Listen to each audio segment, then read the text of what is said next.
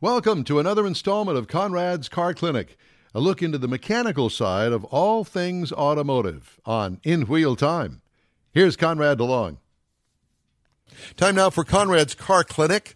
What are we going to talk about today on the Car Clinic? Well, you know, today's cars all have this oil life monitor system built into them.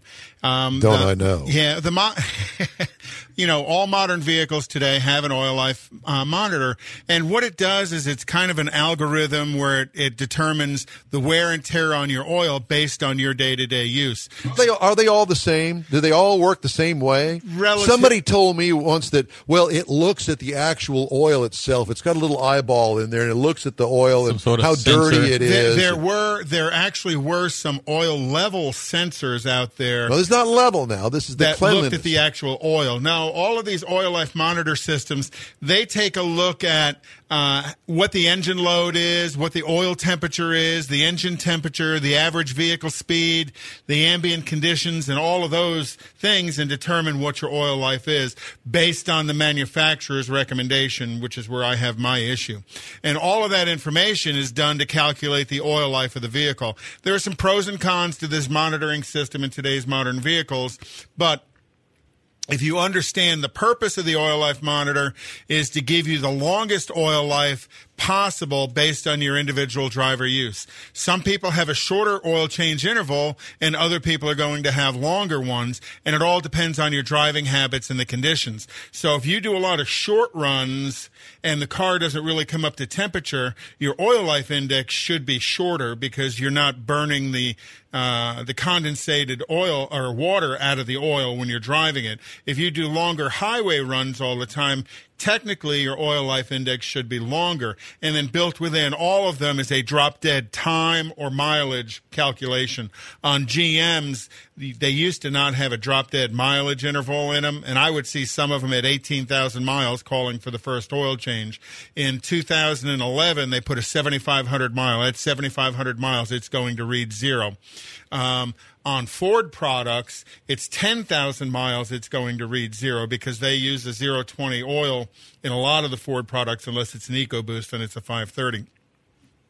So as they've changed the oil in vehicles and improved the quality of the oil, they'll adjust that oil life monitoring system because the 020 in Ford is a full synthetic oil. So they'll go 10,000 miles on that.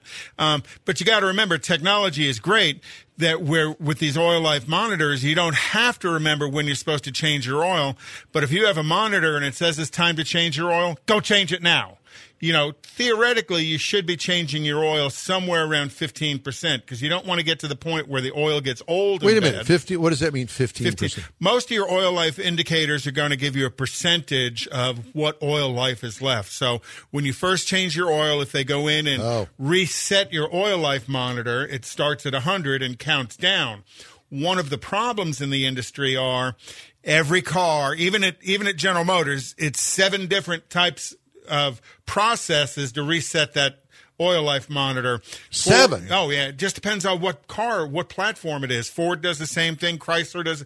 You know, they all have their own sequence of things you have to do to reset the oil monitor system. So if you go get your oil changed and they don't reset that monitor. Well, now you're going to get the light's going to come on early on you, and it's going to tell you to go change your oil. It's like, hey, I just changed it a thousand miles ago. Really, that happened because they didn't reset the monitor. Resetting the monitor is in your owner's manual. Most everybody can do it relatively easy. There was a point in time where you would turn the key on, turn the key off, turn the key on, whack the throttle wide open th- uh, yes. three times, and that would reset the monitor system. Yes. Without, I remember without, that. Without the engine running. Yes, I remember that. so, but all of them have their own little sequence to doing it. You know, my parting words of wisdom is when your vehicle warns you that it's time to change your oil, do it. In my opinion, the, the, the time system, if you wait on the time system, it's a little bit too late when it reads zero. And I'm a firm believer in changing on full synthetic oil every five to 7,500 miles, on semi synthetic every four to 6,000 miles, regardless of what the monitor says. Because you're talking about in today's cars, you're talking about basically a $10,000 engine. Does a $40 oil change done maybe a little bit more frequently give you a level of insurance to know that that $10,000 engine is going to last longer than following a 10,000 mile change interval? My opinion only, but it's mine and I'm welcome to it. 2001 Corvette with 23,000 miles on it. I may have put mm, 1,000 miles on it this Mm-hmm. year. I had it changed in October when I had the uh, inspection sticker done. I'm thinking I should get it changed again. You, you should change it at least once a year if you do nothing else. Um, one of the things about changing your oil is if you read your owner's manual, this is every manufacturer puts this in their owner's manual. It tells you to check your oil level every time you fill up with gasoline. Do you?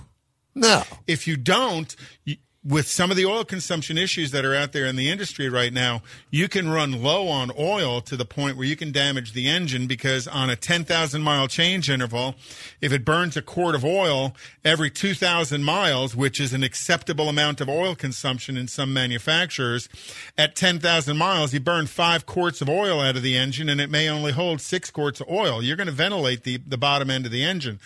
If you're going on a long change interval, check your oil frequently because that level is going to drop. And it's natural for a car to burn a little bit of oil. Some cars burn a lot of oil. So at least once a year.